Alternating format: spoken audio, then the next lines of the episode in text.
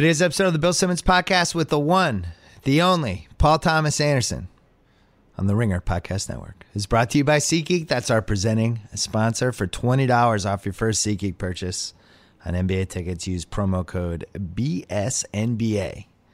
Download the SeatGeek app or go right to SeatGeek.com. We're also brought to you by Larry Wilmore's Black on the Air podcast. I made a stop by in there last week to talk about Kobe.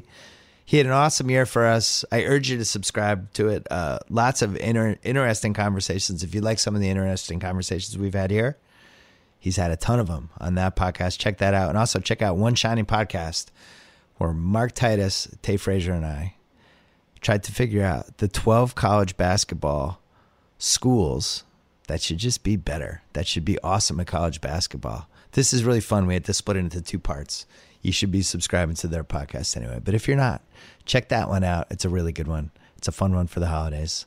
Coming up, Ringer editor in chief Sean Fennessey, the one and only Paul Thomas Anderson. Here we go.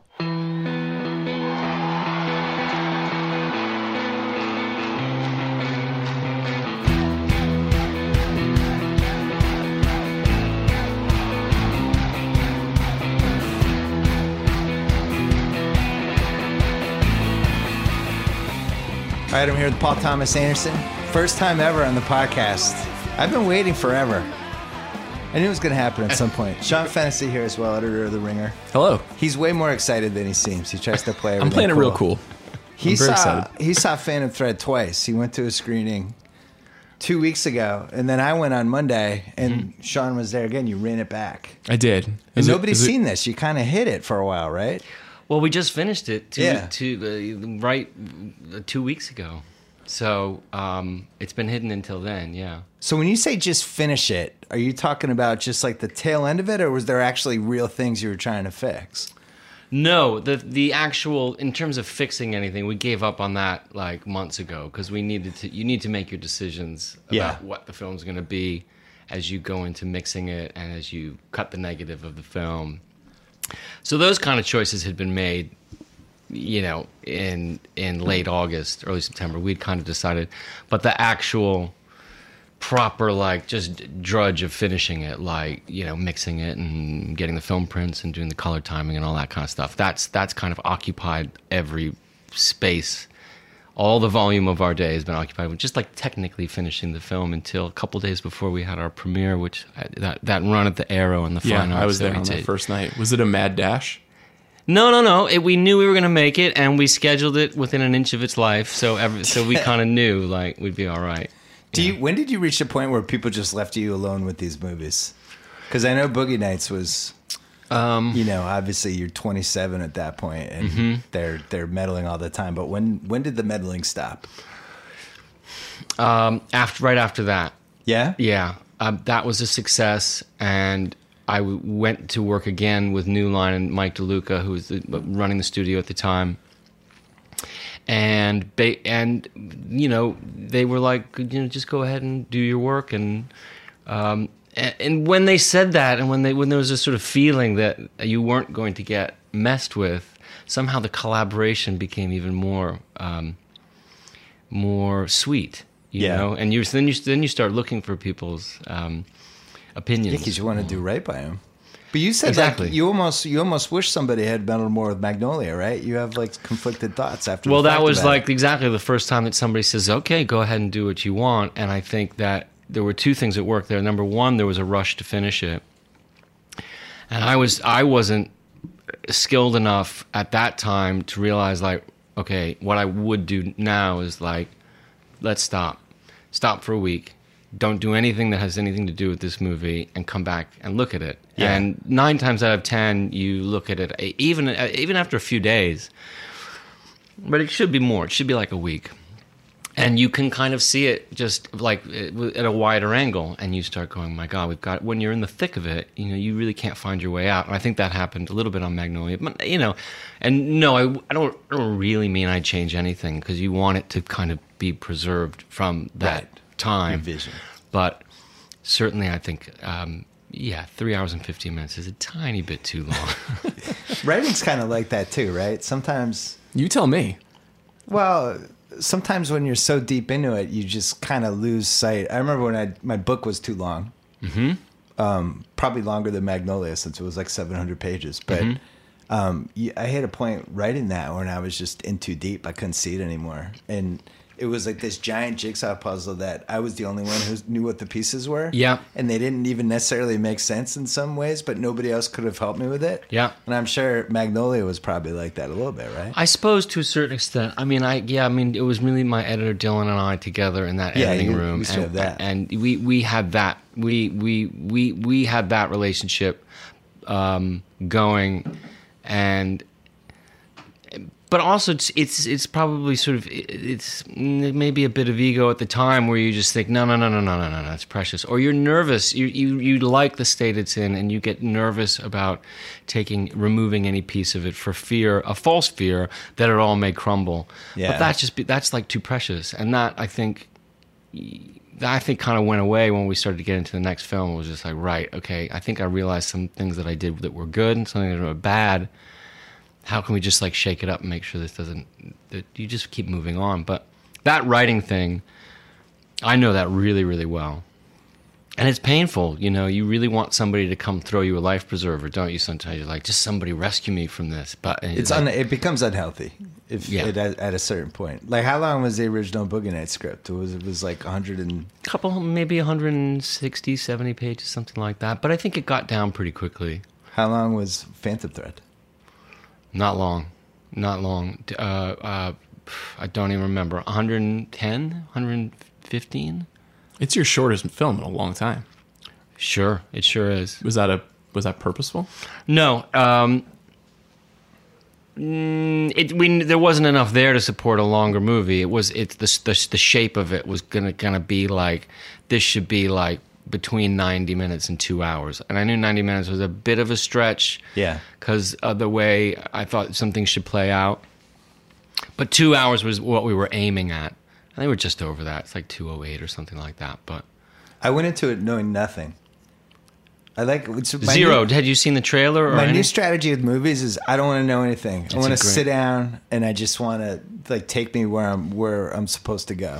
But- so I knew Daniel Day Lewis was in it, and I knew um, it was set in the past. And other than that, I avoided everything. And Do it you- was really good to to do that. Well, do you, is that strategy that you have born out of just how much fucking blubbery information is coming at you Yeah, I all the think- time? So you've kind of created like Well, think about it. If you go on a date, if you go on your first date with somebody, and This is a tricky first date movie. I just want to put that out there. I think it's a tricky tent date movie. Um, if you go on a date and somebody told you, "Here's what's going to happen in the date," and here's what's going to happen Yeah. in the first hour, she's going to say this, and then I don't know, you lose something. I I really like. I avoid trailers. I hate trailers. yeah, I I try not to read reviews until after I've seen the movie, yeah. And uh, I don't know. It's just what I've settled on. I don't know if it's right or wrong. Is that what you want as a filmmaker? You're pretty secretive. Well, I don't know if we're secretive. I mean, well, two things. F- First, I, I can't help. I realize back to that. Thing, I can't help but think you're. It's like you're. You've got. It's great. I think what you're doing, but it's like a natural reaction to. Like too much information coming at you, you know. Yeah. Maybe it's like if you, if I look, if I hear like Greta Gerwig wrote and directed a movie and it's called Lady Bird, I'm in. I don't. That's it. That, that, you know, and that's that's kind of. But on the other side of that is how do you going to find those things that doesn't have her name to it? You have to count, I suppose, on somebody on coming across a trailer. You have to run your own multimedia website and trust the people that write for it that tell Yeah. you things like Well, exactly. in our Right. Yeah, I, that's the thing. I have adv- real advantages. Like Lady Bird, I stayed away. Everyone's like, "You got to see this." I'm like, "Okay." Right. I thought Greta Gerwig was in it. I had no idea she just wrote Right. directed it and stayed out of the camera. So it was kind of thrilling to watch. I had no idea it was going to be. I that still good. haven't seen it, so that Yeah, I won't tell you anything. yeah. Um, but wait, what, what did we we said? Something Well, are you, are- but do you try to maintain Oh, like an air of mystery around that? Um, I'm t- it's a delicate thing because you know there's like if you don't say anything about something that you're working on, that can somehow be misconstrued as mysterious when it's just really like do not disturb still under construction is mm-hmm. actually the sign that's on the door i think going back to that i think there's too much I, I kind of get I, there's too much yapping about things before they're even done. You That's know, the sometimes. Yeah. Well, Next trailer. Oh, here it is. Oh, you know, a trailer for the trailer. yeah. Well, I A trailer that for the trailer that for the trailer. I think it's like TMI, man. TMI. I I don't know when it started, but it was definitely the last twenty years of movies where um, they give away seventy percent of it. They they don't do it like with the movies you're making. I think there's probably a little different. But when you're talking about like action movies or any sort of plot, you almost feel like you don't even have to see it by the time you saw the trailer. Yeah, I, but I also think that that is that I think we feel I think that's true when we feel that way. But I don't think it's a new thing. If you watch any old trailers, like go on YouTube and find Like the those old 70s? trailers, e- going back even further, go back to the 30s, go back to the 40s. They've been selling you the entire. They've been you know it, probably trailers made right here in this office on this lot. Yeah. Um, they've been selling movies pretty much the same way for a long time. You know, uh, with I hate it. You've been involved in the trailers of your movies, though, and specifically what's revealed. Mm-hmm. What are you still doing that? Yeah, um, I mean, I because I love trailers. I I grew up loving trailers, um, loving the good ones certainly. You know, um, and I'm I'm a like you know an aficionado, I suppose. I love I collect them. I What do you like think's the best them. trailer of all time? Last. Let's go. Last forty years. Well, certainly the Shining trailer with the blood coming out of Oh the my God, elevator is probably Great one. One of one also of the, the, scariest great 30 ones. second commercial i think i was when when i i was probably 10 when that movie came out that summer Yeah. so we were, we were around the same age mm-hmm.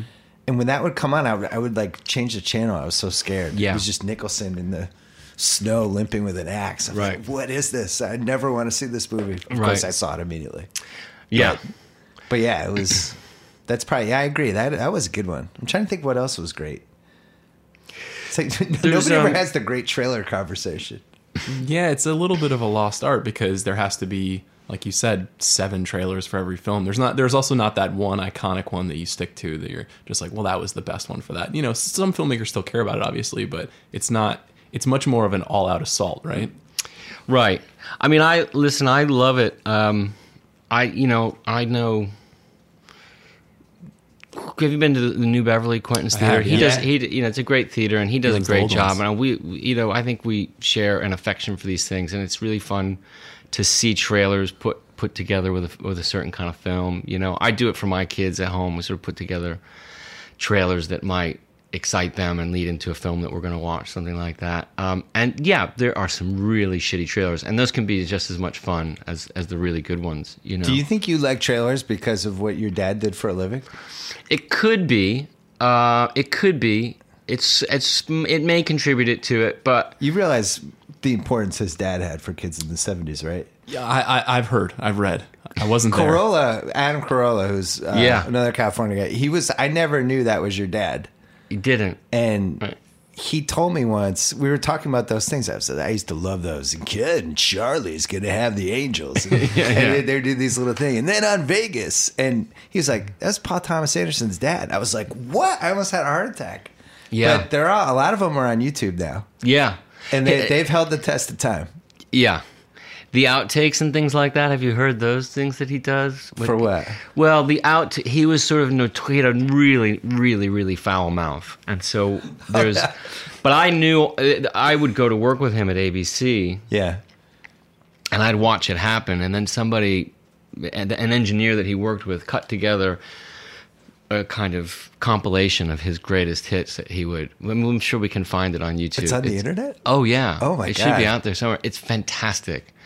It's him shitballs, cocksucker, fuck, fuck me, you cocksucker, fuck, fuck me. You know, it's just like endless, and it goes on. It goes. It's one of those great things that goes on like 45 seconds longer than Yeah. it should. So it just keep, actually keeps rising. How, how funny Oh, it that's is. great. Was that so? That was like his full time job. That was all he was That doing. was all he did. Yeah. and there was like him and two other guys, and that was it. Yeah, there was kind of the more. Uh, my dad did more TV spots, less movie trailers. He wasn't really a trailer guy, although he did do some of those. Before I can really remember, he was mainly the voice of ABC. It's an important job. um, at that time was like mean, the, was like- the Love Boat. Know, Happy all. Days, it was- it Happy was Days. Laverne and What's happening? Charlie's Laverne and Angels, Shirley. oh my God. Fantasy Island. Welcome back, Kotter. Welcome back, Hotter. Yeah. Did you have a lot of awareness of that as a kid where you're like, this is a big deal that my dad is this voice, or was it just normal workaday stuff? It was normal workaday stuff. Um, because he wasn't like because it was such a behind the scenes kind of job. It wasn't like your dad was a famous actor, or something like that. You walked down the street, none of the kids at school knew what your dad did, and were like, "Oh yeah, that's Unless they were over your house and you said something, they're probably like, "Wait, get the fuck off my phone." "Would you like a grilled cheese?" yeah. Um, that friend of mine did come over and started using the phone, and my dad said to say what you got to say and get the fuck off my phone. and it was like we always still quote that.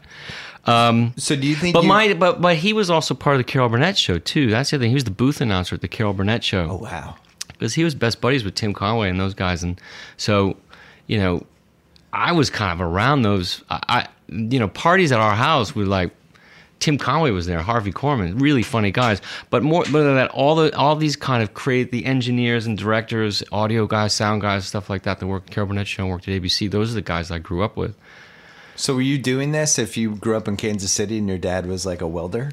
Yeah, pro- I would I would think so. Yeah? I mean, I who I don't. It's hard to play that game, but I can't imagine the way that I feel Right. about my life is that I I, I I I can only do one thing, and it was this. I've only been obsessed with one thing since I was a child. Maybe was it a it was this. Spielbergian I'm eight making the films of the smashing fire trucks sort of thing? exactly. Yeah.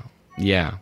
Well, the I mean, the story about how Boogie Nights became Boogie Nights, the fact that you were working on that when you were, what were you like sixteen? Yeah.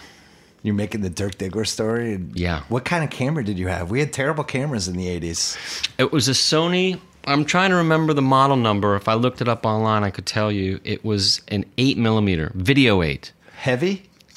Not too. It was at the time when it started to become a little bit more compact, and actually you could Yeah. hold the whole thing on your shoulder. You didn't have the side pack. I started out doing the Betamax one the side with pack. the side pack, and that was really heavy. And the camera and the cord, even the cords were The heavy. '80s were brutal. I was I always had the camera in my group of friends, and it was the side pack. It was like 20 pounds of stuff. And So were you like- the ringleader who was like, right, we're gonna make the movie, let's go? I was in the high school and college. I was always the guy who's like, "That guy's drunk. Let's start filming him." I, I was, or like, or we made a forty-minute movie in high school, and like, I we made a parody. Remember that show, The Hitchhiker?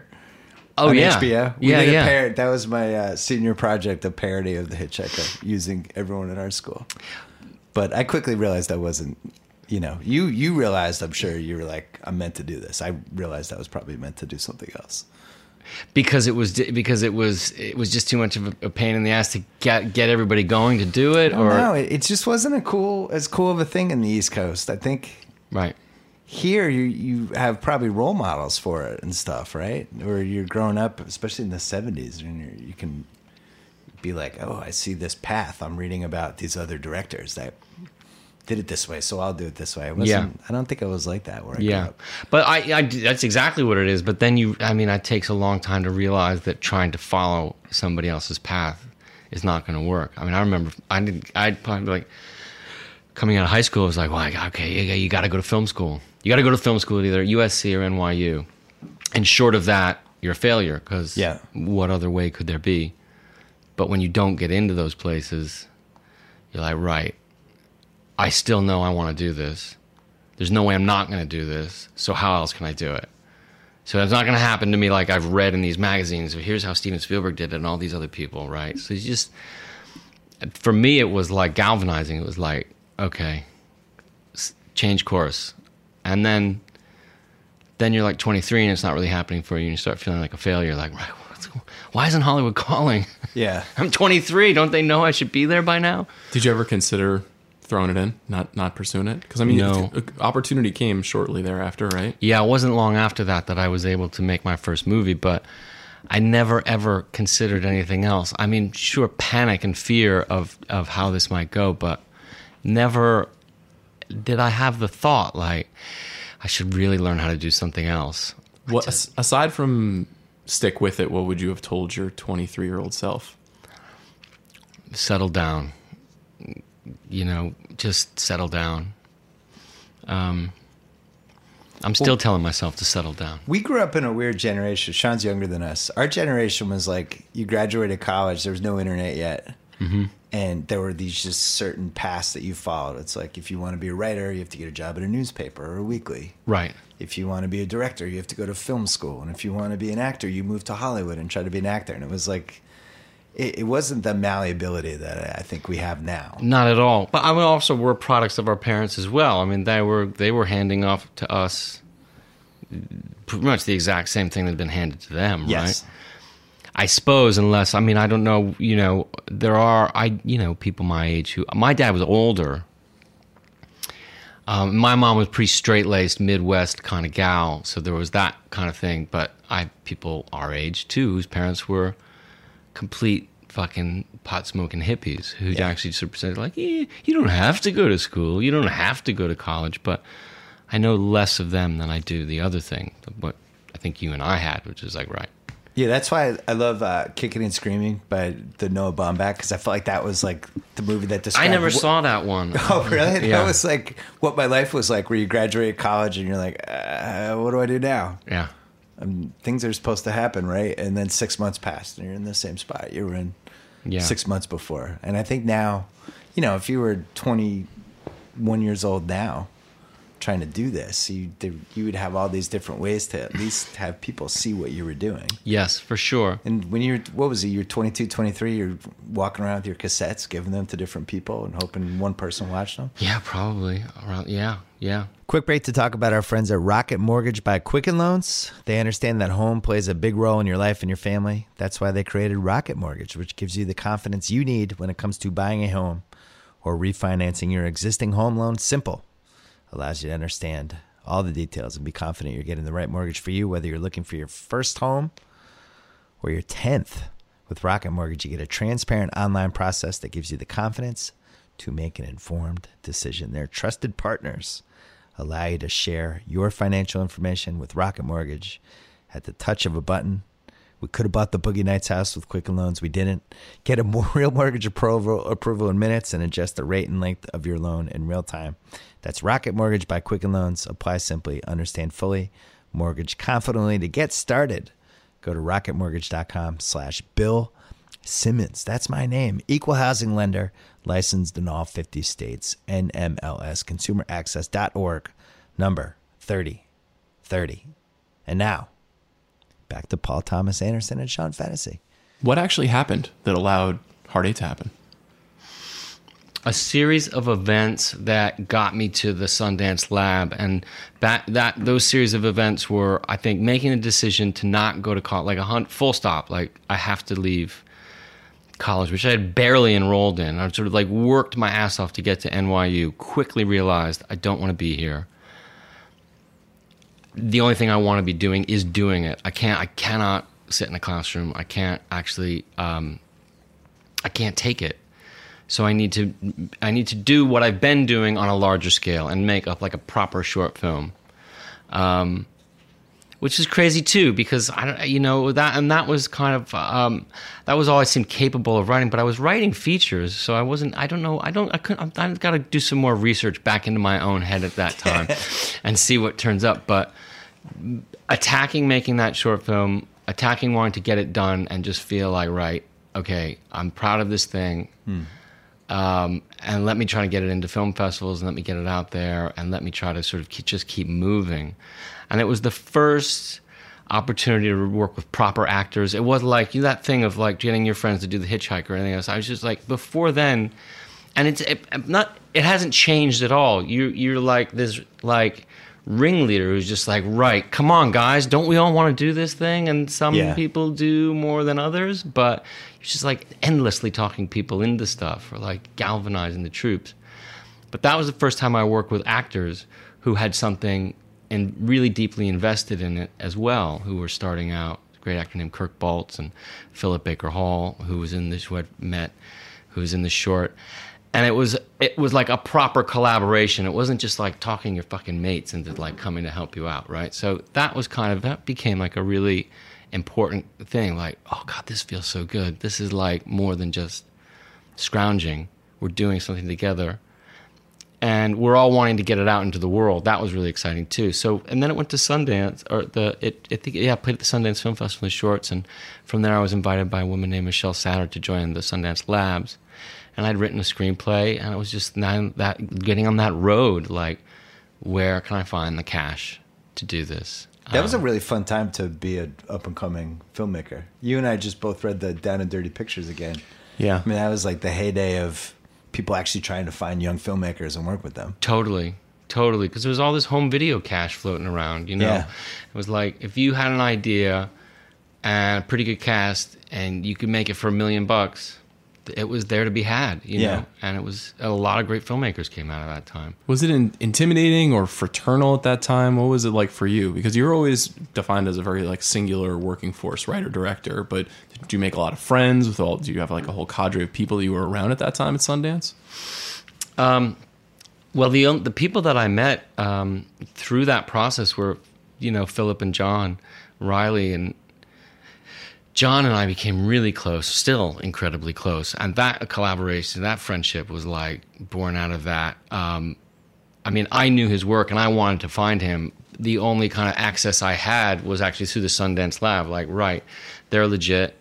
I'm not legit he's legit because he's done some movies. So can two legit parties get to me? You know, and they introduced me. I sort of sent the script to him, and that was one of those crazy situations when you find somebody too, because like you don't think they're looking for you, but in in their way they are. You know, he's been in, in like he'd been in 10, 10 films at that point, which seemed like my God, he's been in fucking ten movies. Yeah. he's like an old man. He's been around the block, but he he was looking for parts. You know, he was looking for somebody to to write with, to be with, to do something with, other than just being like a supporting player to Sean Penn or something like that.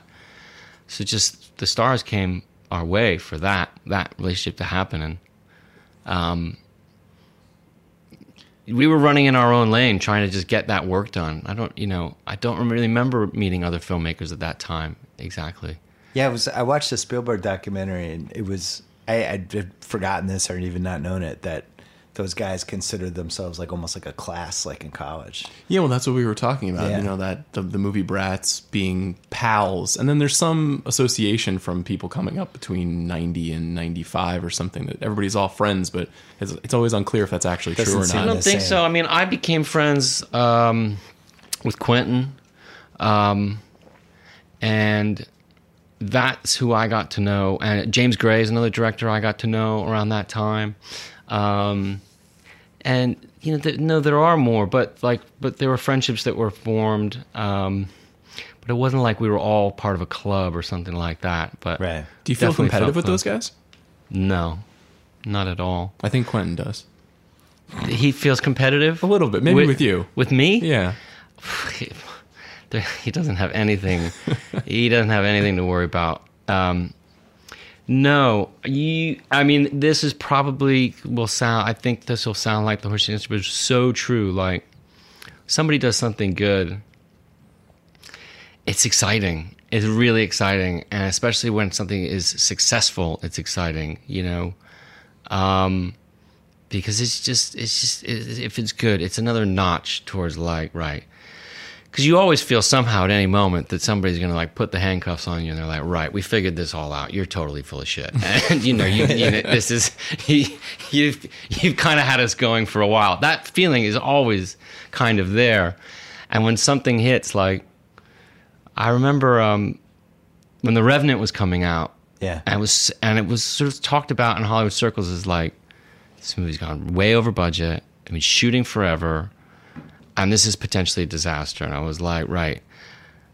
How much competition could you feel to somebody you're like, I'm rooting for you. I want, you know, you all you want is the, all that horseshit kind of stuff that you're having to read about this film. You're thinking about the filmmaker, like he doesn't need to know that this is out there about his film. He's fucking working his ass off.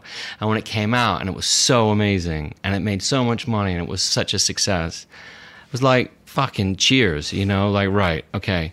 Because the other side of that would have been something really horrible, which is like right, you're not getting any more money, or your budgets go way down. Everybody cool out because you're not, you're not. No one's allowed to go out into the snow and make another movie for a long time. You know that that that kind of stuff can happen. It's funny how that's a recurring theme in the history of Hollywood.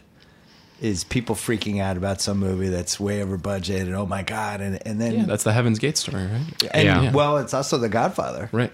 Right. But it's it's like That was half the time Jaws. it's great. Yeah, It's Jaws. Jaws. It's a lot of times it works out. Titanic was another one. That's right. People That was going to be Titanic, oh another. Oh my god, his Right. career's going to be over. It became the biggest movie ever. Right. But I, you know, that probably there's a lot of people rooting against you, or there's a lot of people with too much time on their hands that want to. have you had a movie where you felt that? No, I mean, our budgets never get our, our budgets are never big, and we don't.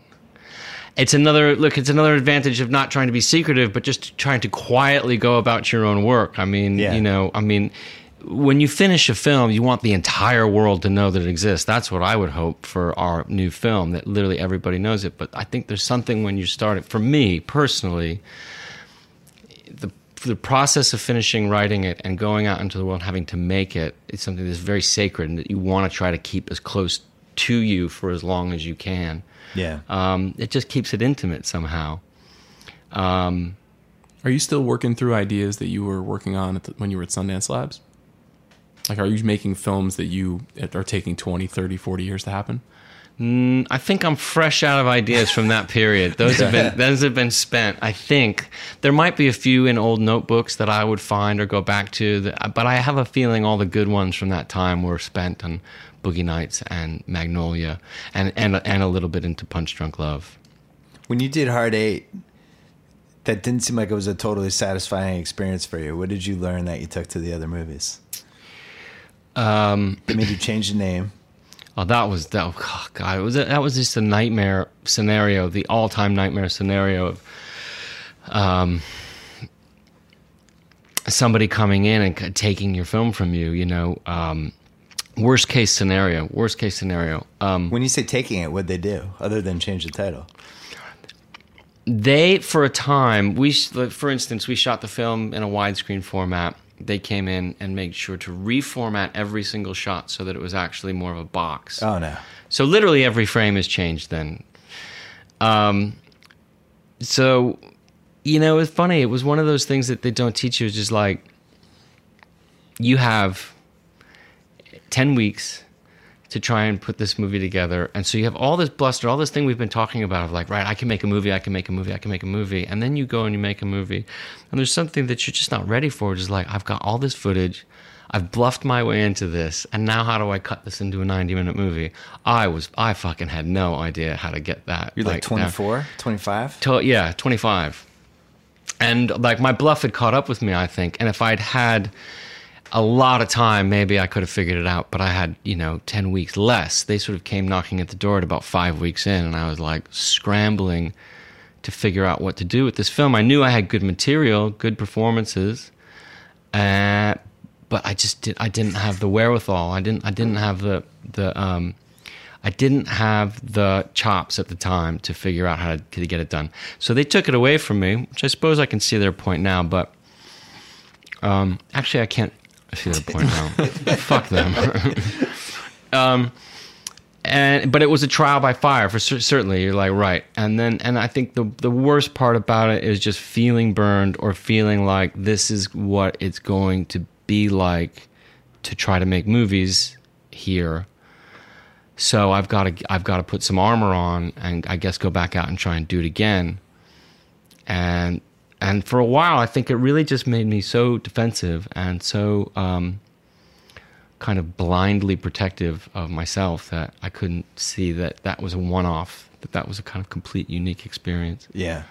And then Boogie Nights was ready at that point, or almost ready. almost ready and it was kind of the solution to the big question mark was will, will i ever get this film back which eventually i did to a certain extent i was able to complete the film Using Boogie Nights as kind of the collateral. i had to take some of the money that i made from boogie nights and pay to finish the first film myself um, and i was finishing i was preparing boogie nights while finishing the first film And where are you living in LA at this point? i'm living in an apartment over on Tujunga and Moorpark Wow.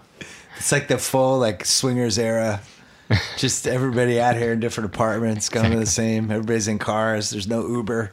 No, yeah, no, no, no, no. You drive, you Drive. you gotta- drive home. You, you gotta you gotta weigh the. Uh, You find a way.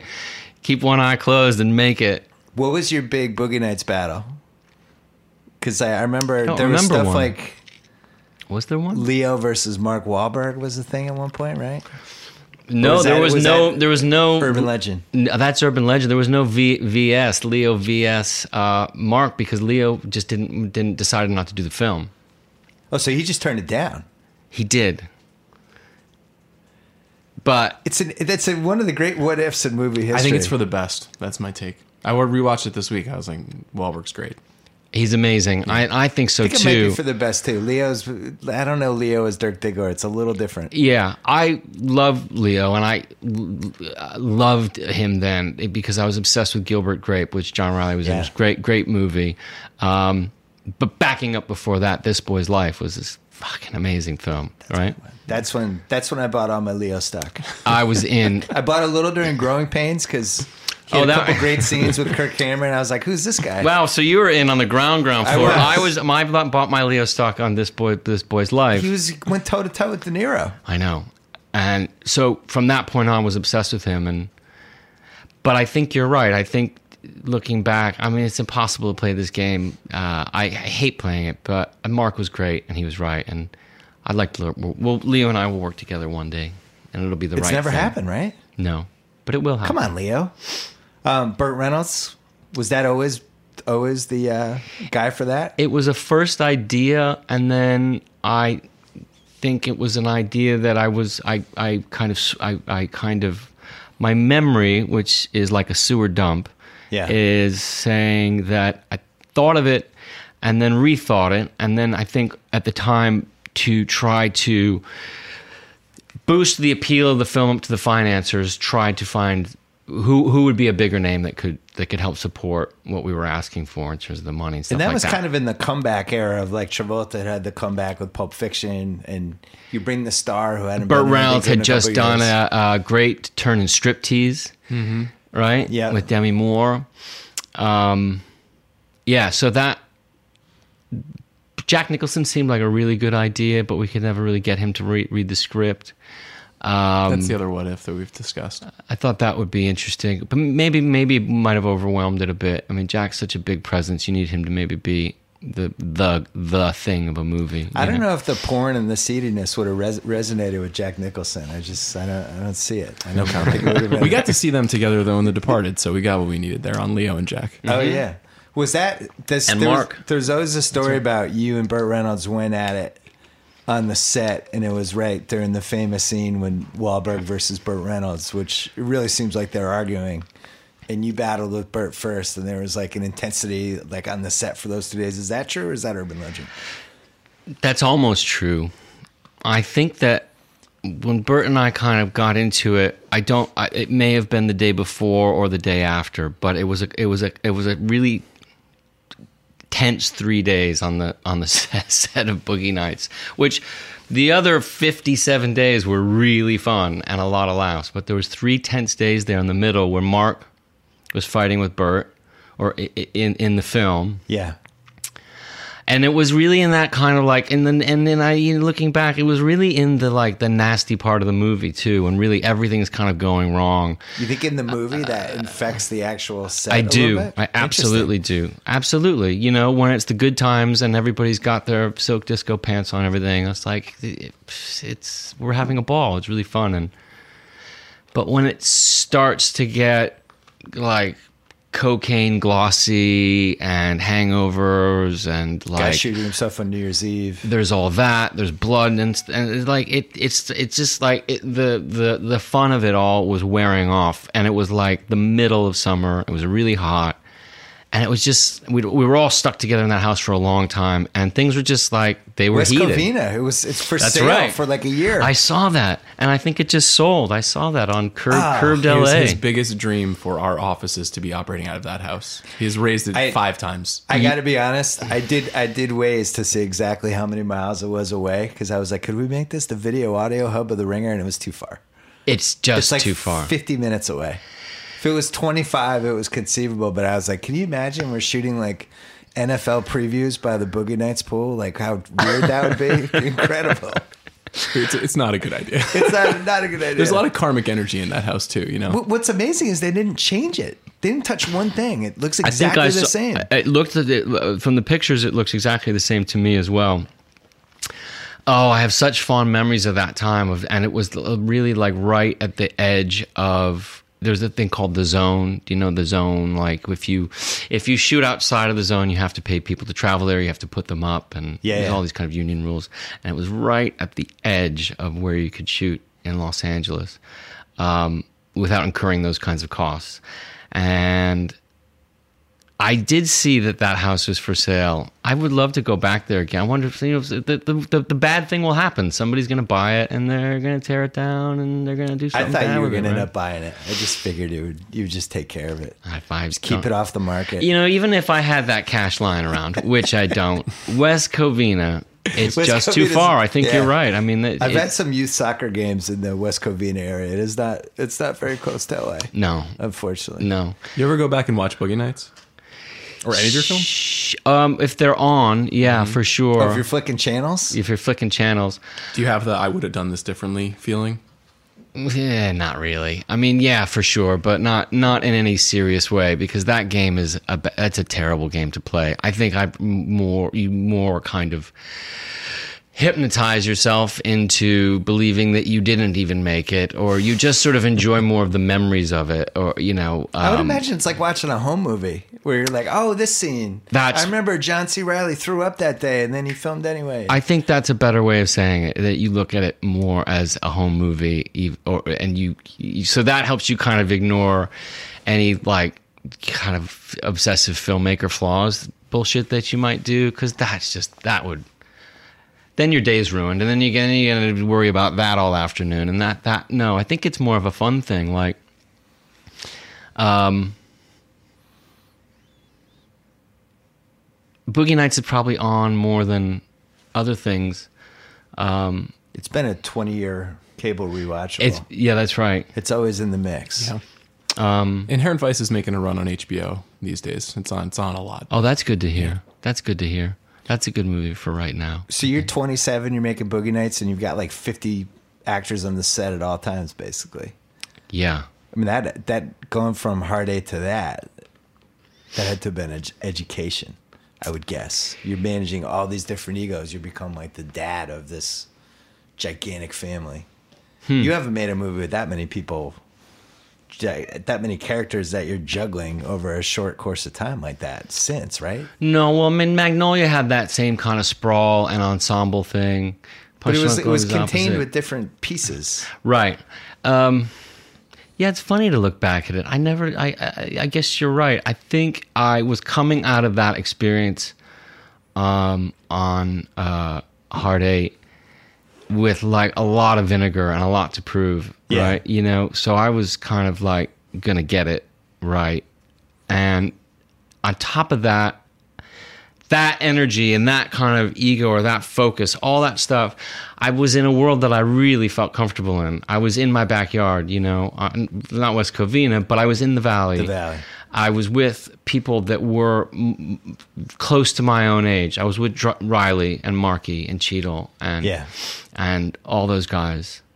So um, I felt at home. I was really like, right, this is this is going to come to me, and I think we all it was such such a team feeling like we were all kind of let loose a little bit and we were and it was our shot we weren't going to blow it either you know we were going to kind of take our our opportunity and it, it was all it all felt so good to us at the time You know what's interesting about when after when it came out, it was right during the era when DVDs had deleted scenes. that's right yeah and it was one of the first. I, I, when DVDs came out, it was so primitive that I remember like Goodfellas, you had to flip it halfway through, that's right and then by about 96, 97, they started getting better, mm-hmm.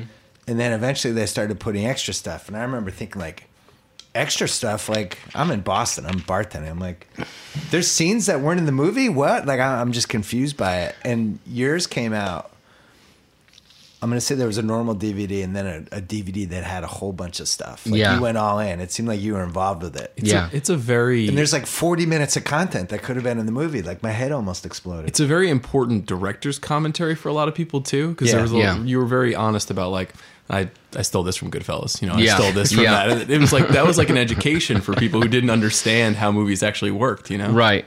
Um, but so did you skip? Did did Laserdiscs skip you by? Did that kind of not get your way? I I blew it on Laserdisc. I have no defense. Because that was where, to me, That's that was where that started, Yeah. and it started through who you know we all know and love now. Criterion was Yeah. doing those Laserdiscs, and you mentioned that to DVD. Well, remember when Boogie Nights was coming out.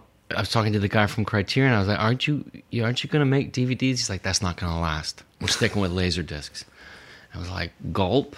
I don't know. I think this DVD things, but that format of material and commentary track stuff, that was a laser disc. That was that was where that was where it was born, because you could get all that information on there, and it was like, this is great. And it was also the golden years of directors' commentaries before people actually realized that these were going to be on the DVDs for the rest of their lives. yes You know, there's like a three year window. Where it's like, hey, we want you to do this DVD commentary for a movie. Um, just talk as the movie goes, and people are like, great. And then it's on the DVD. Like Ben Affleck had the Goodwill Hunting one, and he's he's like crazy in it and really funny. But I'm sure he would take back like half the stuff he said. I think I, I, you know, I just had an idea just now, and obviously it's too late. Maybe for the next film is that it seems to me that you could do a, a new way to do a commentary would be like in the editing room. Like by the time you get to the finish of film, at least at this where I am right now, the last thing you want to do. I've seen this movie so many times. Right. I do not want to sit down and watch that movie again. The only thing I'll just like start snoring. But maybe you could have like a little, you know, just talking to your phone as you're editing or something like this is, pretty, and then you could chop it up, and so you can kind of track. like a produced director's commentary.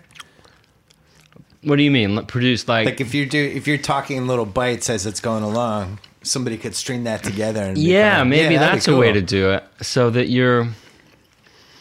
They got really polished too. They got kind of like Now they're too aware. we want you to now come down to this studio and Yeah. and then it became like signing waivers so and then these big disclaimers at the beginning like the Sony doesn't believe anything that this guy is saying on the commentary track and it was like oh, The best ones are the ones that are more obsessed, where you can hear the person smoking and eating Doritos and just being like, "I got to get all my jokes drink. in now." You know, I got all my lines I've been thinking about with this movie. But the the the Boogie Nights one is particularly good. That Were you the- like excited about doing all that stuff back then? About saying like, I've got a whole slew of you know cut scenes that I want to show people. For sure. Yeah. I mean, we still, I still get excited about that. Um, that hasn't gone away. It, it, I think on that movie, there were actually pretty good scenes too that were cut. Less and less, like more and more now, you're like the bad, like bad scenes get cut, and you, and at this point, you're like, It's I don't really need for a any, but I Deleted for a reason, yeah. Absolutely. Except the Boogie Nights one. There's a couple of classics, but there's a scene that you cut that I'm still bitter about. Which one was that? Scene. Which one? The second time Dirk wins the awards. Mm-hmm. I've, been, I've done a good job of not going full nerd on Boogie Nights. Sean was worried. Paul might disagree, but you know we'll see. He might disagree. The second time he wins the award, he just goes up and says, Thank you. And then it goes to the next Yeah. scene, which I I'm assume you did for pacing. But you film the scene of him winning the second time and you cut to everybody in, in Yeah. Mm-hmm, the crowd reacting to it. And I always thought it was amazing because it captures each character in like whatever their reaction was, and it's like two and a half minutes long. And I was always like, that should have been the movie. But yeah, I'm sure you had your reasons. I, I It's do. just an awesome two minutes. You know what I'm talking about. I know exactly what you're talking about, and it came into my mind the other day. I don't, apropos of I don't know what, and I was remembering Don Cheadle sitting there, With the, the wig, uh, in one of his wigs on. one some outfit. So Yeah. I can't. I was trying to remember what outfit he was in. Maybe it was like an Earth, Wind, and Fire kind of outfit or something. And then, and I, and then I started, and then for whatever that image came into my mind, driving around in my car, and then of course the floodgates open, and you start remembering everybody else. I Yeah. really started smiling, and I wonder if I don't think I thought, oh, that should have been in there, but I just had that kind of fu- warm, fuzzy memory of doing that. It could have definitely been the commercial for the movie. They just could have cut to everybody celebrating because it was really did capture each person. True, yeah. You the little Bill and his and his wife. Little Bill and his she's wife. making it somebody. Yeah, I remember some. She's she has she she. I think I remember in hers. Doesn't her doesn't don't Her, her, eye fa- like eyelash flares. Yeah. yeah. her eyelash get stuck together. Let's take a breath and talk about SimpliSafe. The holidays can be a crazy time. You want to make sure that your home is protected through all of it, especially if you're going away. What better time to step in with than with SimpliSafe Home Security, our old friends. SimpliSafe has made everything about security effortless for you. You barely have to lift a finger. Order it online. It's delivered right to your door. With free shipping. Setup so easy. It takes less than an hour. A 10 year old could do this. Not my 10 year old, but most 10 year olds could do this. Best of all, SimpliSafe has no long term contracts, no pushy sales guys, no hidden fees. You're protecting your whole house for an honest and fair price. Just $15 a month for best in industry 24 7 alarm, monitor, alarm monitoring. Right now, for my holiday, for the holidays, my friends at SimpliSafe are giving you, my listeners, an incredible offer $200 off this package. Complete protection for your home, handpicked by me. All you have to do is go to simplisafebs.com. Dot com, that's SimpliSafe with two eyes. And you get $200 off. These systems will fly off the shelves during the holidays. Get one as soon as you can. $200 off. Go to simplisafebs.com. And now, more with Paul Thomas Anderson. So when did you feel like you had complete command of the craft? Like for for where you want it to be, where you could just be like, I'm making a movie. I'm just good at this, and this is every detail is going to be perfect, and I know I'm just going to nail this. But well, I mean, if I admitted to feeling that, would that wouldn't that make me like psychotic? Like No, no, no. I'm not. I'm not saying like you're perfect. I'm just saying mm-hmm. like with, like with a baseball pitcher. At some point, a Yeah. baseball pitcher's like, I know what I'm doing. I have these four pitches. I know how to throw them, and I can do this. Confidence. Well, con- fun, yeah, confidence came for sure after Boogie Nights. D- In during during Boogie Nights, and during the editing of it, and feeling like look looking at it and feeling like this is this is I aimed it this way, and I'm kind of meant to do this. Oh my god! And It worked. it worked you know um, there was definitely a confidence boost from that big time Is Magnolia and then be to have to, to, to, to not to, to feel that way but then turn around and have other people feel that way and have you know sit in a big theater i never re- i never had that opportunity for my first film sit in a big theater and, and watch people watch it and laugh and really get into it it was like right okay the, not only like not only the confidence boost but more just a wider understanding of like okay so I think I got the job. I think I know how. To, I think I can do this. But let me figure out what more I can do with it. What else can I do? And then I wrote Magnolia, which that was just like too much confidence, probably. But that's okay. It's that good. was going to be my question. Was it good? Was it supposed to be a challenge for yourself?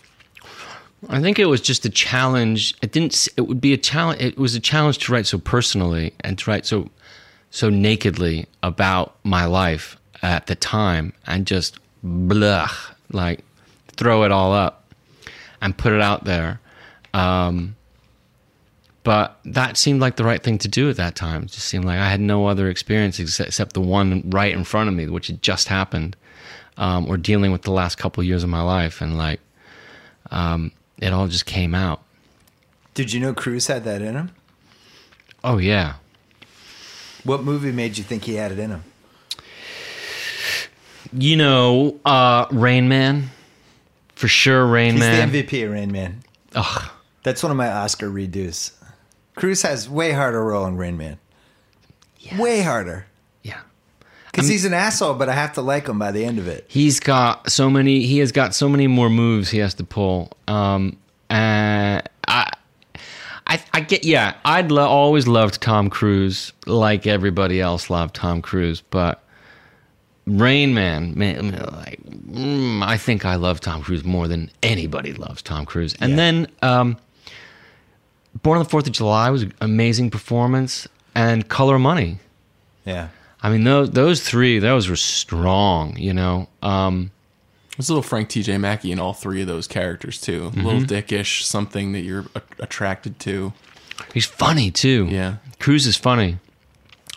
But you know, I was thinking about it. I mean, Cruise. When you see Tom Cruise on screen, n- name name anybody else that can do that right now. That can do what Cruise can do.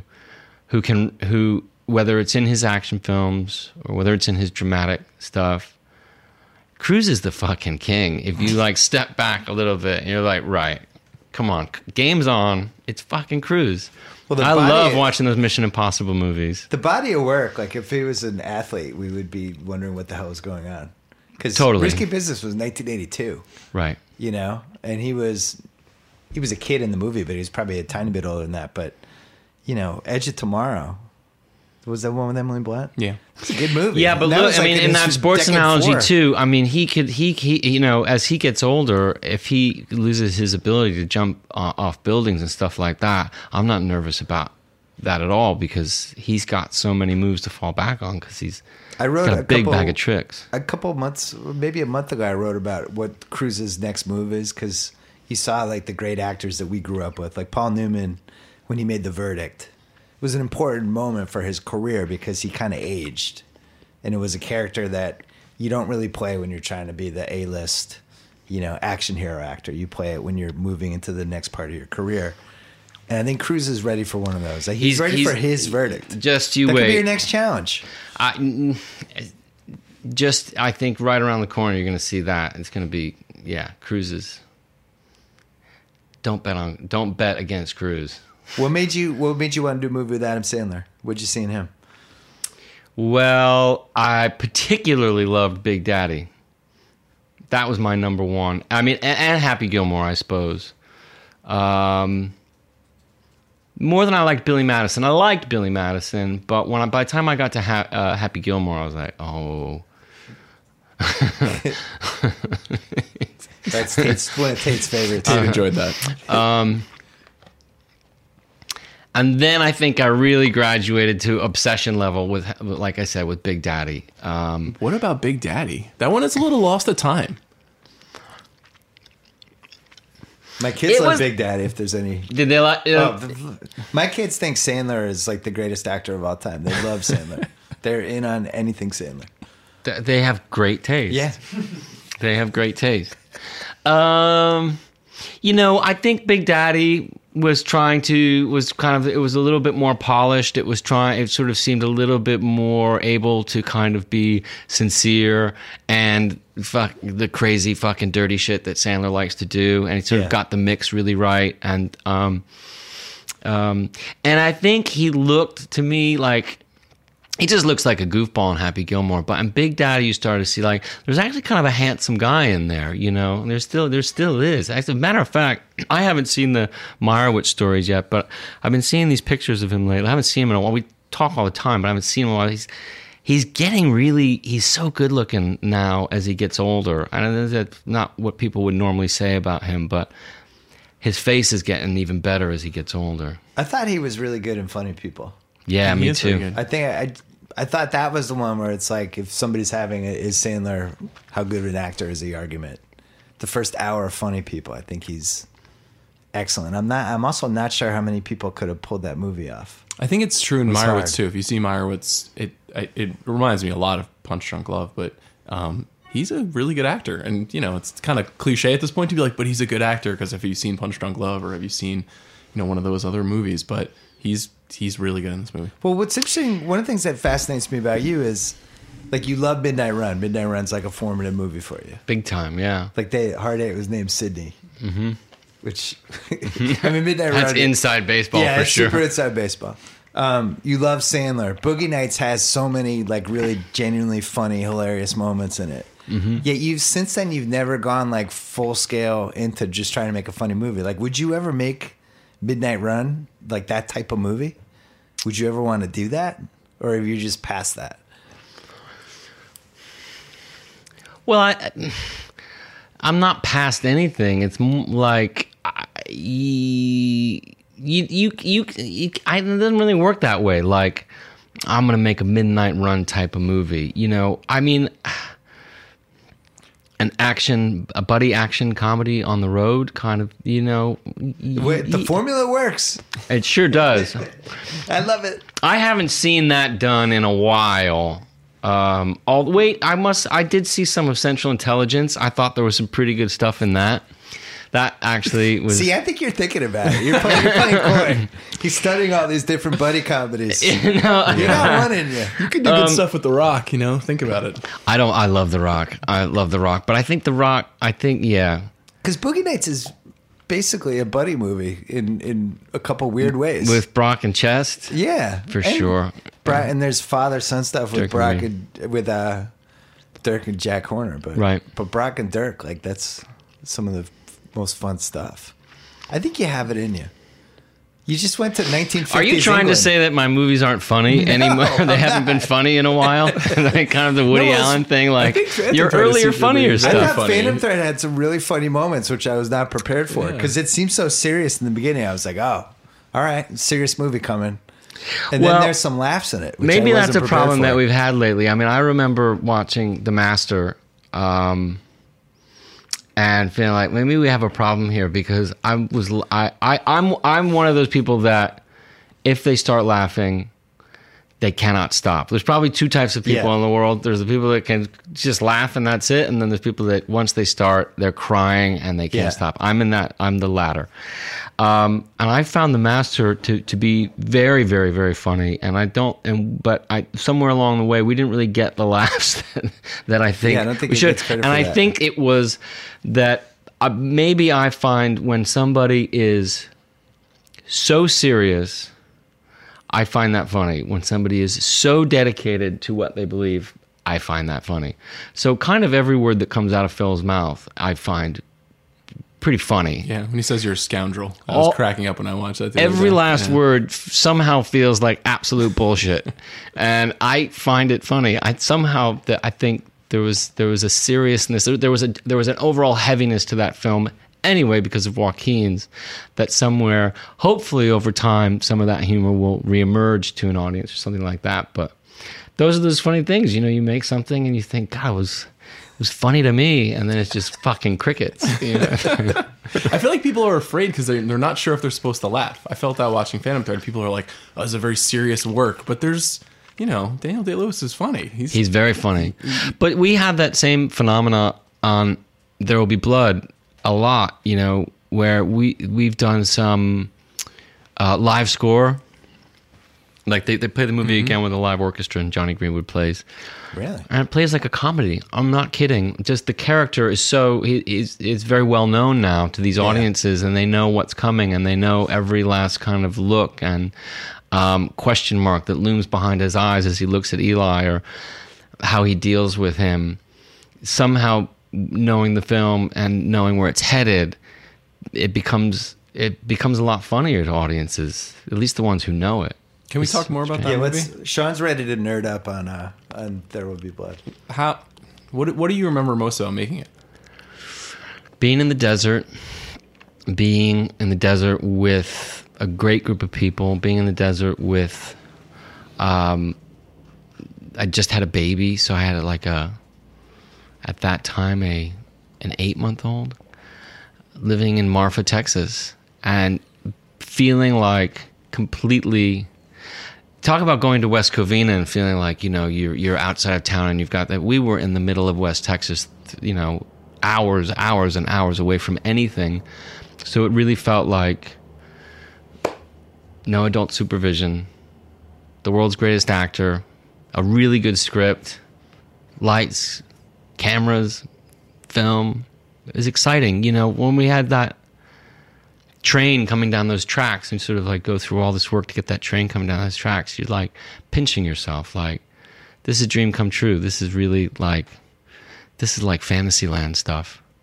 Um, and that was all kind of at the beginning. And then as it went on, my memories were of just the joy of watching Daniel work, really like knowing that I was watching something front row that was pretty spectacular. I felt really confident about. It. Sounds like sports. right. Like you're watching LeBron in his prime or something. Well, we had an actor come to the set one day I had to do this confrontation scene with Daniel. It's a great actor named David Warshofsky.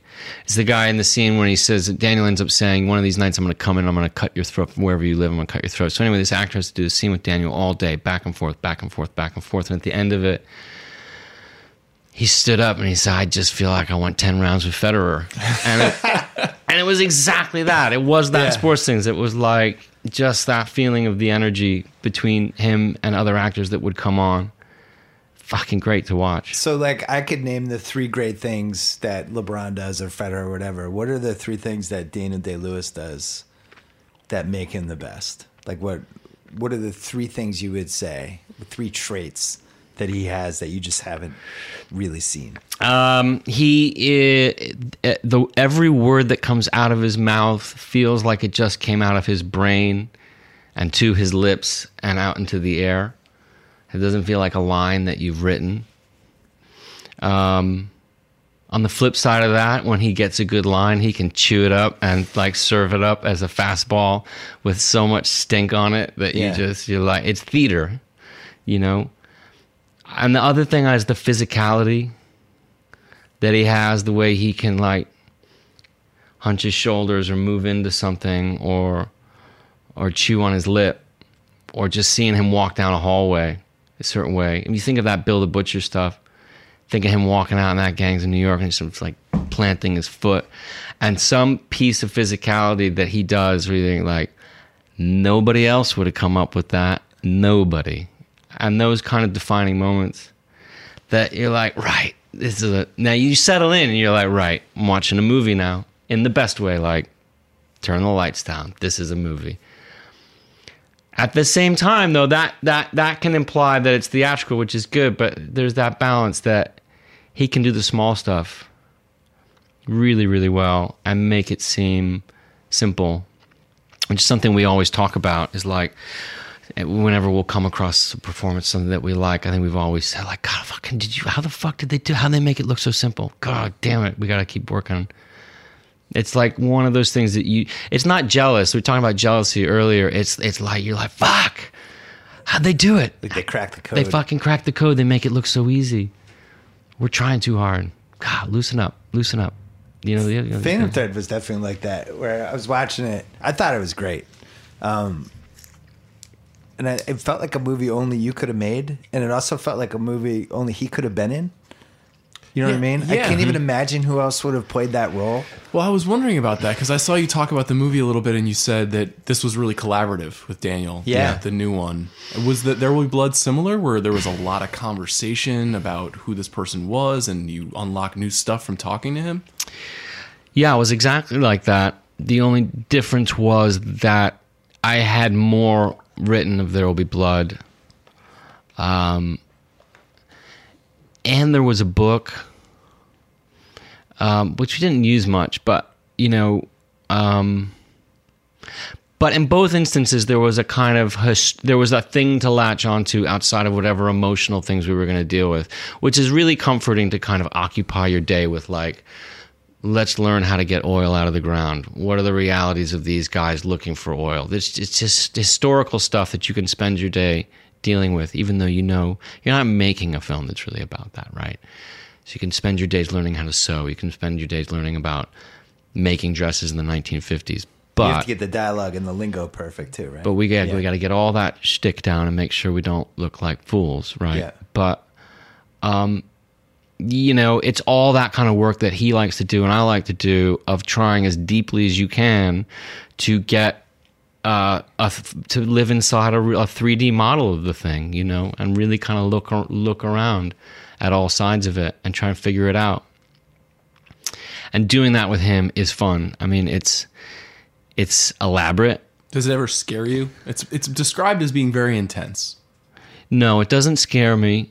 Uh, it's only intense in that the level. Uh, it's intense on set. The level of concentration he has is really severe. It's tops. I mean, you know, it's sports metaphors like Daniel. There's no reliever when it comes when Daniel's pitching a game. He's going the full nine, right? I mean, that's you don't. The bullpen just didn't even come in that day yeah, you know, and that's intense. That level of concentration is intense because usually, sometimes, even the most intense actors I've worked with, it's like, right, it's lunch.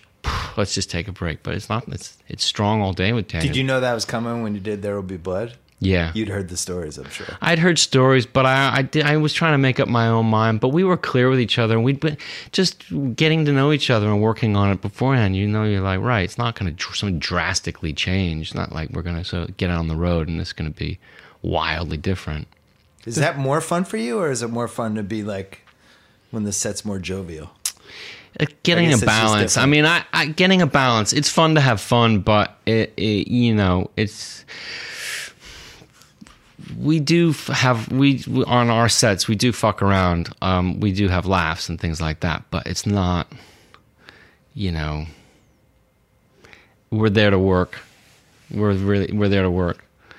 So there's a way to do it that you can have a good time and get on with the work, but it depends. It's like you know, Daniel was a different character when There Will Be Blood. That person was living outside, and he there was there was a sort of team of people that he worked with, and he had his space and all that kind of stuff. And this one, we were all, all just like right on top of each other, and space is never any bigger than this. The very exacting character, noises were particular. That typing over there would be like. Get I mean, that guy. like, get rid of that guy. You know, Tate, maybe you should leave. so, but that's Reynolds Woodcock, and so we were living inside that world, and that was that was the fun and the pain of it for for three and a half, four months. What were you going to say, Sean? I interrupted you. No, you got at it. Um, w- the master you were saying though was pretty is was funny and fun to do with Phil and and Joaquin, but was the set very intense? Given that some of the exchanges in the movie are very intense. Uh, yeah, for sure, absolutely. Um, the days that are intense are intense. They're quiet. They're quiet. You can hear a pin drop, and that's all. Those are always good days because everybody's on their game. You know, no one's wandering. Everybody's focused. It's a big scene at the end of the Master that we shot for one day. In that, when Joaquin comes back to see Phil, and they have a very long conversation at a table. That was one of the most intense days I've ever been a part of, too. Just from stepping on the scents, from the energy that both of them were giving off, and Amy as well, who was there. It was like the the air was thick, and the air you could smell it, and the smell said, "Don't fuck around in here." Like, and then it was good. It was really nice. It was a really, you know, what happens? You're in this big room. It boils down to probably like five or six crew members and the actors. Everybody else is outside, and you just get on with it. And you, what happens when it starts is you just know, like, right, we've started, and we can't stop. We can't break this concentration. You know, we didn't break for lunch. You don't. You just get in it and you do it, and you do it as quickly and as swiftly as possible, so that you can't. You don't break concentration. One more break to talk about our good friends at Squarespace. They have been our good friends now. This is year three of my friendship with them. Make it easy to build beautiful websites. Who does that? Squarespace. Whether you're planning to start a business, change careers, launch a creative project now that 2017 is in the books, you should absolutely be tackling your next move with Squarespace. Widely used by all kinds of people and businesses, they give you the ability to create an online platform with which you can make your latest goals into a reality. Whether you need a landing page, a beautiful gallery, a professional blog, an online store, it's all included in your Squarespace website. Add and arrange your content and features with the click of a mouse. Nothing to install, patch, or upgrade ever. Squarespace's award winning 24 7 customer support will help you no matter how hard or how easy your problem may be. 24 7 customer support, underrated, by the way. Start a free trial at squarespace.com. Use offer code BS to get 10% off your first purchase. What a deal! Again, that's squarespace.com. Offer code BS. Back to Paul and Sean. You became addicted to Philip Seymour Hoffman because of Scent of a Woman, right? Mm-hmm. You watched that one and you were just like, I want to work with that guy. Yeah, yeah. That's my guy. How Yeah. many movies did you do with him? I don't know, six. It, if So this is eight, I've I've I've only ever made one movie without him, two movies without him, six. So six. What do you miss Who's the most about him? Uh, everything, everything. Yeah. What um how aware are you of the conversation that is happening around your movies? I was thinking about this with There Will Be Blood and the Master. The conversation started to be this is a movie master. This is like a, every movie now is an event. That's obviously something that's happening in that TMI world that we were talking about before. But like, are you aware of that stuff? Do people come up to you and they say like, "You're the greatest. You're the best ever. Tell me how you do it." I get I get people recognize me, sure. On but you know, usually it's you you maybe you might know where it might happen. You know, if you go to the movies, Right. People say, hey, hey, you know, um, and then it ha- happens randomly at places you'll never expect, something like that, and that's always kind of uh, that's great. It's really exciting. Like, what the fuck? How the fuck do you know who I am? Um, it's exciting. I mean, I love the idea. I mean, look what better situation could there be that if you you're going to make a film and go about it and people are anticipating it and people are, into it it's amazing it's so exciting but then you can also have that thing in reverse where somebody comes up and like gets really scared they're like somebody came up to uh, I think I was the valet guy. who was like, "Oh man, Magnolia is my favorite movie of all time." And I was like, "Great, well, come see the new one." He's like, "You got a new movie coming out?" like, mm, got to work on our marketing. That's why you're sitting here. Today. Yeah. right, exactly. Like, come on. Um, so yeah, Were you were you do you think at all about the uh the peak levels of directors and how long a director can stay at a certain level and what the history of that is cuz there's always there's sometimes some people feel like 7 8 years and that's it and that's when you have your run and then it's really hard to put together a couple decades which Yeah. you've now done. Well, thanks. That's great. I th- but it reminds me that uh, I never saw this letter, but apparently. I want to find out if this is true or not. That there was a there's a kind of health report that went out to the Directors Guild of America members, which really includes first assistant directors and Yeah. second assistant directors, and it was based. It was said something to the extent of the average life expectancy for a DGA member is 57 years. Oh my god. That's like, not good. like I think the assistant directors with all the stress they had brought brought the the median age way way way down through like you know premature heart attacks from being screamed at probably by producers and directors but I think it can take a lot out of you and I you'll see other filmmakers that you like whose best work is here or there or in the middle or sometimes towards the end but you know yeah you become aware like i know quentin likes to say like i'm making 10 movies and then i'm quitting you know that kind of thing but i could never i, I don't know how he could say that or if he could take himself seriously when he's saying that like this is what i want to do as long as Yeah. i'm able to do it i'm gonna keep doing it and I think things can become peculiar maybe when directors don't act their age, maybe you know, or seeing seeing them try to um, keep up with the kids or do something that's you know maybe trying to be hip or something like that. That never is a good look, They don't age with their age. right? Um, so I don't know. I had a friend who was a director say that he he became obsessed with he was going through a divorce and he was saying how he became obsessed with how hard how many directors got divorced and how many of them had whatever like hard family stuff because when they made movies everyone in that movie became their family for nine ten months and you almost it's really hard to also juggle your real family and be able to just go back and forth between those two worlds and he was like he was like, people have no idea how hard this is, especially Yeah. when it's done and you got to shut it off. And now it's like, all right, say goodbye to my 120 person family. They're gone. I've seen that happen a lot um, to a lot of people that I've worked with.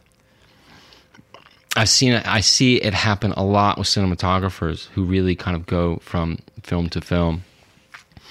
Um, I mean, we joke, we joke. There should be like a um, a divorce fund at the ASC clubhouse, you know, just because it's a kind of a common thing.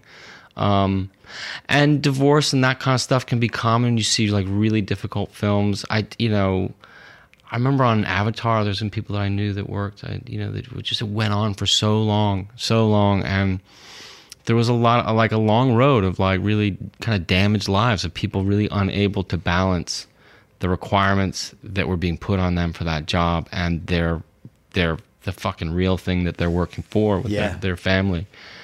Um, yeah, I, I knock I knock wood. I could be failing miserably, but I I I, I try to steer clear of that problem. How many kids you have now? I have four. You have four? What are the age ranges? Uh, 12, 8, 6, and 4. How many do you have? I have a 12 and a 10. Great. Was 12 the boy, a boy or a girl? Is a girl. Three girls and one boy I have. 12 year old girls. That could be a second podcast. Do you have a girl, a 12 year old girl? Yeah. Yeah. 12, 12 and a half now. Yeah, It's it's interesting I know. in a good way. It's uh, I'm as long as I can stay her hero for like another six months, I'm good. But I know it's going to end soon. well, I So the suppose it will end. end soon, won't it? But then it'll come back, right? They'll come Won't back. it? Yeah, that's what they say. They come back at some point. But you know, have you, so have you thought about you? You know, you have four kids. Have you thought about how does that work for a movie potentially, or do you What, like a movie keep the about four kids? Or wait, no, just about a family movie. a family movie? Uh, mm, yeah, I don't know. I got in I got in trouble today from my son. Uh, I had to look at some tr- uh, commercial spots, and I went on my computer. I was looking at them this morning, and it came over just at the very end, and it said rated R, and you went, ah, come on. I said, doesn't it's not up to me. It's not up to me. It, it, it's they they well why did I said they made it they made it the, the the Motion Picture Association made it rated R. He said why? So there's a couple there's a couple bad bad words in it. There's a couple bad words. He said which ones? I said the F word and my 4-year-old said fucking asshole. yeah, fucking asshole. Phantom Thread's rated R. For for fucking asshole. Seriously? For fucking. Um for you can't you can say one fuck but you can't say two. You're intimately familiar with these. You have a lot of experience with these. I with do. Boogie Nights, you had to take out like 40 seconds. That was the difference between NC-17 and an R. I don't know if it was 40 seconds, but I know it had to do with humping and talking at the same time. That was my memory of the conversation with the woman from the MPAA. She said, Look, we had a scene when Nina Hartley is fucking this guy on the bed. She's sitting on top of him. Bill Macy comes in. Right. Says, What are you doing? And I can't remember the dialogue. And we shot it that she continues to hump up and down and say the dialogue. And ultimately, she became very clear. She said, Look, you can't, you can have her keep fucking him, but she can't talk. Or you can have her stop fucking him and then talk. Did I, did I just so you had to say do the same thing twice? so we had to refilm, we had to re- reshoot it. Um, she was available. she was available and she so she's she's humping away she stops she says her line of dialogue to him he closes the door and then she continues to hump and we we shot that inserted that and that got us the NC-17 It's hard to believe that's what broke the NC-17.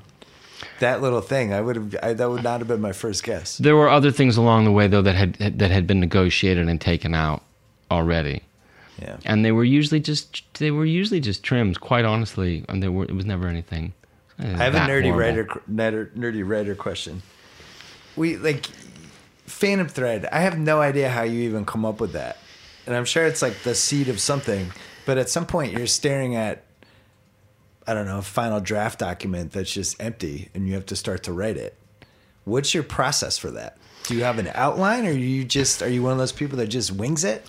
Well, I am a I'm a winger for sure. At least initially, like, and I don't use Final Draft. Okay.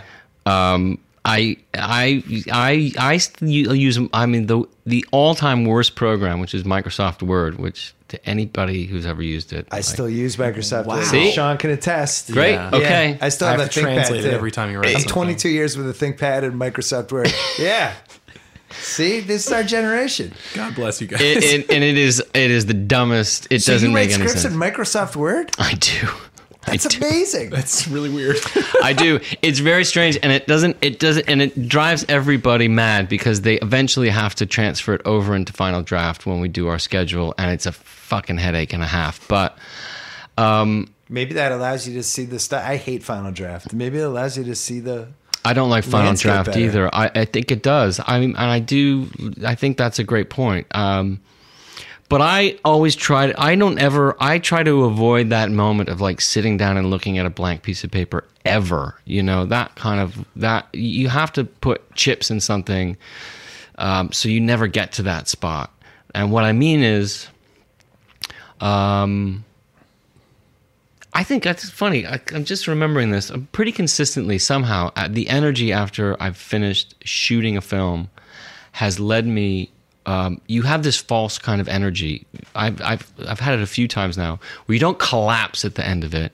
You actually feel like I could do this again, and and and it, what it is is you're stepping back into normal life, but you're still sort of firing on all these cylinders. And a couple times now, I've gotten up gone to gone to the coffee maker, sat down, and really started to write what I felt I would want to make next, even as vague and bizarre or unclear as it was. It was a story of a man and a woman, a relationship, a this, a that, a this. Somehow the dialogue starts coming. Okay, now days later you are you the the energy that you've been spending making a film and the physical reality of what you've been through you just sort of collapse. Yeah. but it's really it's happened to me a couple times now where i've gotten a lot of kind Like of residual energy. absolutely. So there's like foothold into something that was obviously nagging at me or all this. And it happened on this one i think after inherent vice. Um, i started to sort of write a bunch of things down straight away that had, had occurred to me. And that during the course of editing that film i was daydreaming about what this movie would be and trying to write things down but not trying to write too much and I- think it was back to this thing that we talked about before it was wanting to not get to a mess that i have been in before which is writing 600 pages Yeah. and having to bring it down. So I had enough ideas on this where I felt like daydream and daydream and think about it and turn it over in your mind and write a little bit here and there, but never get to that spot where you've overwritten it or you're you haven't figured a few things out before you really jump in So to does that mean it. you've started the next thing? think I have an did. I think you just announced it. It's Yes. with Adam Sandler. it's a family comedy. It's an action family buddy movie, comedy, family yes. comedy. I have well, no. What I ha- what I have what I what I will probably try to do next, foolishly, is go back to that 600 page thing that I have and try and see if there's anything to carve out of it. But again, I would probably probably I'll start approaching it in the next couple months the same way that I just described. I think I would probably try to daydream about what I know is in there Yeah. and and wonder how much I can get away with not looking at it and just write from from what I know that's in there is good because when you go back into those 600 pages, it's a briar patch, isn't it? Right? You start to see something. Well, this is not a bad idea, and I sh- maybe I should follow that thread. And the next thing you know, two hours later, you've really pissed the day away, right? Is this in the mornings? You start writing in the mornings? I do, Cup of coffee and you're off? yeah.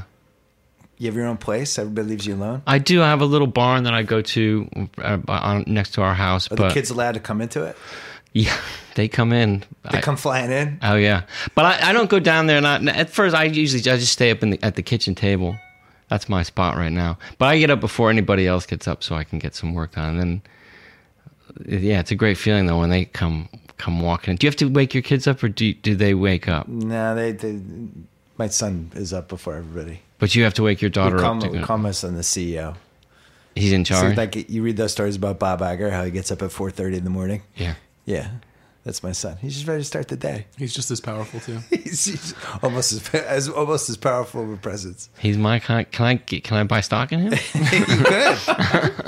so when you did that, when you did uh, Phantom Thread, you start out this idea you have about guy in the fifties who's really great at making dresses or making clothes, whatever, and his life is this routine, and it's an obsession. That's all he has, and then somebody comes in and uproots it.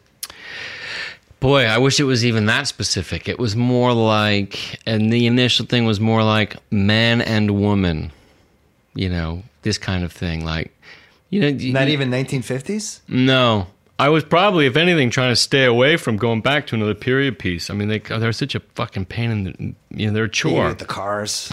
Yeah, everything, and it's limiting. You know, you can't just run down the street and start shooting. You everything, so that becomes a headache. If anything, I was probably trying to avoid that.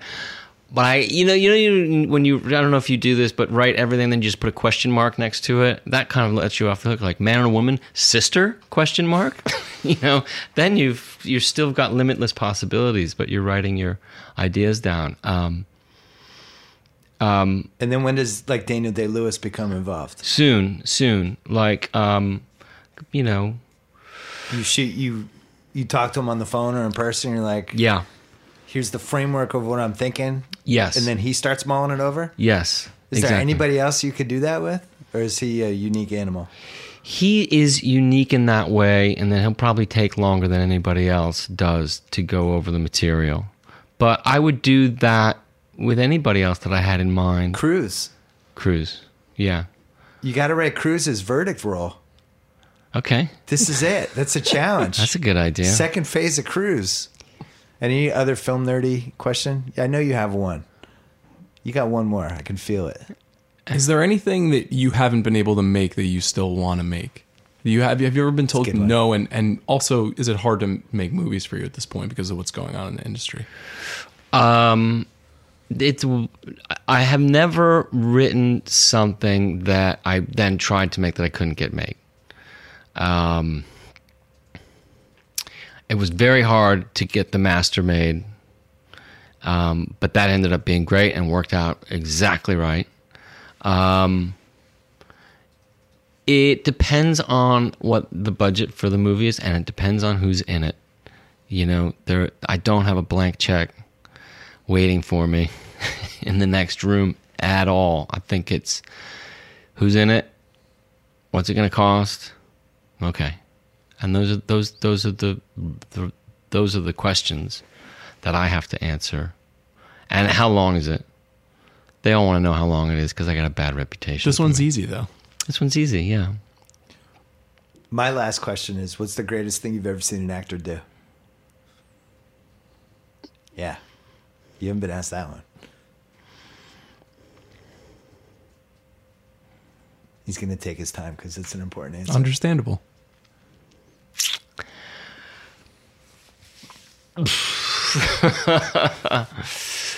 Um, Phil Hoffman in The Master. That would be the greatest thing I've ever seen an actor do. like the entire performance? Yeah.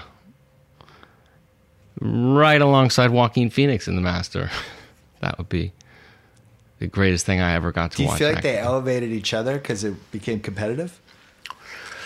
Not competitive at all. Like like partners in crime. That's what I mean. Like that does. Each, yes. They oh knew the yeah. other guy was bringing it, so they had to bring it. Uh, absolutely. Absolutely. Interesting. Last question, Sean. Last great thing you've seen.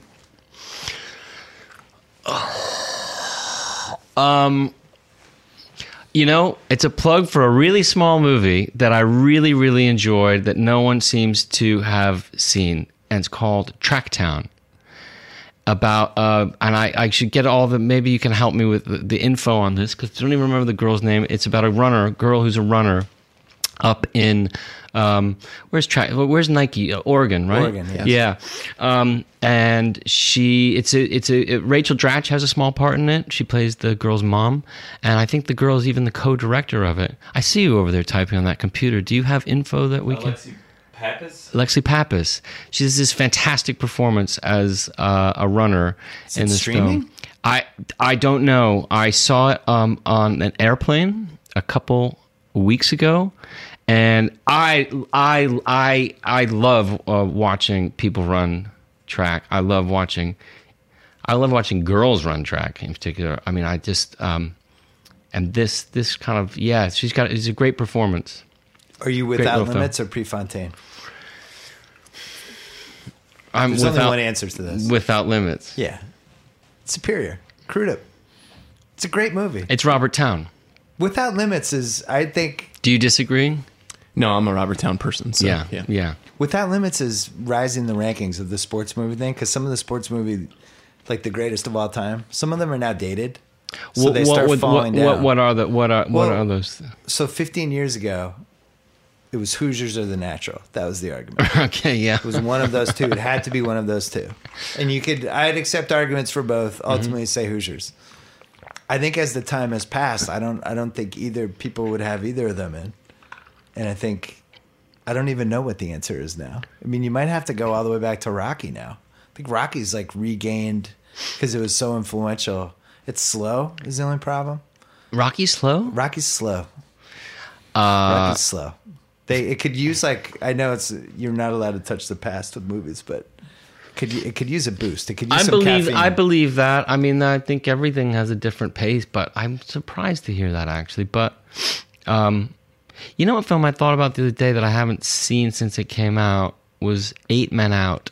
Was that was that Yeah. any good? I don't remember. It is Oh, yeah. Yeah. It was John Sayles John did it. I remember. Um, Isn't it? Isn't it? Uh, Robert Elswit? Or is it- No. no, Richardson. it, no, no, it's Haskell it- Wexler. I watched. Oh, with West- John- okay. I watched it with my son because my son is It could have been Bob Richardson. I think actually. it's Richardson. Yeah. my son's ripping through every baseball movie, so we watched that one. It's it's kind of timeless because it's set in the past and that thing was crazy and it and it's not it's not really dated because it was already dated when they made it. And how's Major League hold up? Well, Major League's the the, the king. Major League is pretty well, actually, great. Major League's the prince. For my son, uh, Sandlot is the king. Yeah, I've never seen the Sandlot is the most important. It's more but better than the generation. more, Yeah. more, more than the Bad News Bears. Yeah. Bad News Bears is a little dated. But Bad News Bears has good swear words in it that you that when you're eight, it's like you can't believe that. Bad News Bears this. has, I mean, that you know, when he throws the beer in her face, Oh, yeah. all that kind of stuff. It's, that's it's- like it's- has not aged. Some of the stuff has not aged well. Oh. But Bad News Bears and Vic. How about Vic has Morrow? And uh, oh, that's the Tony Curtis one, right? When they go to No, Japan. that was Japan. Bad News Bears breaking training. They steal a van. They Astrodome? drive to the Astrodome. Yeah, that one's held up nicely. William Devane is the dad. That's William Devane. That's Yeah. right. It's a good one. They let Yeah. them play Astrodome. Astrodome. That's right. That's I good. just remember, um, what's his name? Um, not Linus, but uh, you know the kid who's beating up everybody. uh, Tanner. Tanner. Tanner. Yeah. I remember Tanner looking up. Doesn't the camera kind of go Yeah. like that and spin around? Yeah, it's good. They, the late seventies was like a nice little glory run of sports movies. Like basically, the Rocky momentum led to all these. A boon, like the fast break, Fast break, there. But fast fish break. say Pittsburgh. Fish who saved Pittsburgh. shot, like it just Yeah. they, every genre kind of had a movie. that saved Yeah, Pittsburgh. classic. Whoa, whoa. Um, when's your when's your movie officially come out? it comes out Christmas Day in New York and Los Angeles, and January twelfth, other places in America. Okay, I think we're holding this podcast until Until then, So the world thing. can see it. It was an awesome movie, though. I really, I really enjoyed it. and uh, congrats. I really hope Daniel Day Lewis doesn't retire. You got to talk him out of that. I'll give him a little time, and then maybe I'll try and talk him out of it. We don't. Are we 100 percent sure he's going to retire? I can't imagine just stopping doing that when he's that good at it. I can't either, but it's not up to me. And I, c- but I could see it. I could see this oh, sticking. I feel like actors are, are like boxers, where they almost have to not be good once to really officially retire. That it's hard to. It's so hard to leave when you're at the top. What great athlete has done that? You know, and same thing with actors. That's not going to be the issue on this one. What do you mean? He's nobody's going to be like he's he's cooked. He should step away. right. No, but I, I'm. I'm Is, sure are there, is there an athlete who has ever done that? Jim Brown. Uh huh. Jordan did it, but then he came back. Usually, like the the pride and the ego makes him come back, but in his case, he really seems like he's like he's done. Like he's doesn't want to. The gru- it's too grueling for him, or something, or he feels like he's done everything. I don't For know. Daniel. yeah, Yeah. I don't know what the answer is, but it's just kind of. Has there been another actor who just walked away when they still had their fastball? Not like this, that I know of. Not that I can think of. Ron Howard. Right out directed. Right. Paul Thomas Anderson. Uh, this was a pleasure. Thank you. Great, Bill. Thanks. Thank you, thanks Sean for having Fennessey. me. Thank you, yeah. Paul. Thanks, guys. Thanks so much to Paul and Sean. Thanks to SimpliSafe. No better time to get home security than right now. For the holidays, my friends at SimpliSafe are giving you, my listeners, an absolutely incredible offer. Save $200 on a special security package handpicked by me entry sensors, motion sensors, glass prick sensor, glass break sensors. It's got everything. Go to simplisafebs.com. That is simply safe with two eyes. Simplisafebs.com. Hurry. Offer ends January 2nd. Thanks to SeatGeek. Don't forget NBA tickets for first timers on SeatGeek. $20 off. We are coming back with another BS podcast this week because Mike Francesa wants to keep making NFL picks. I had such a good time last week with him. We're doing it again. So look forward to that one. Until then.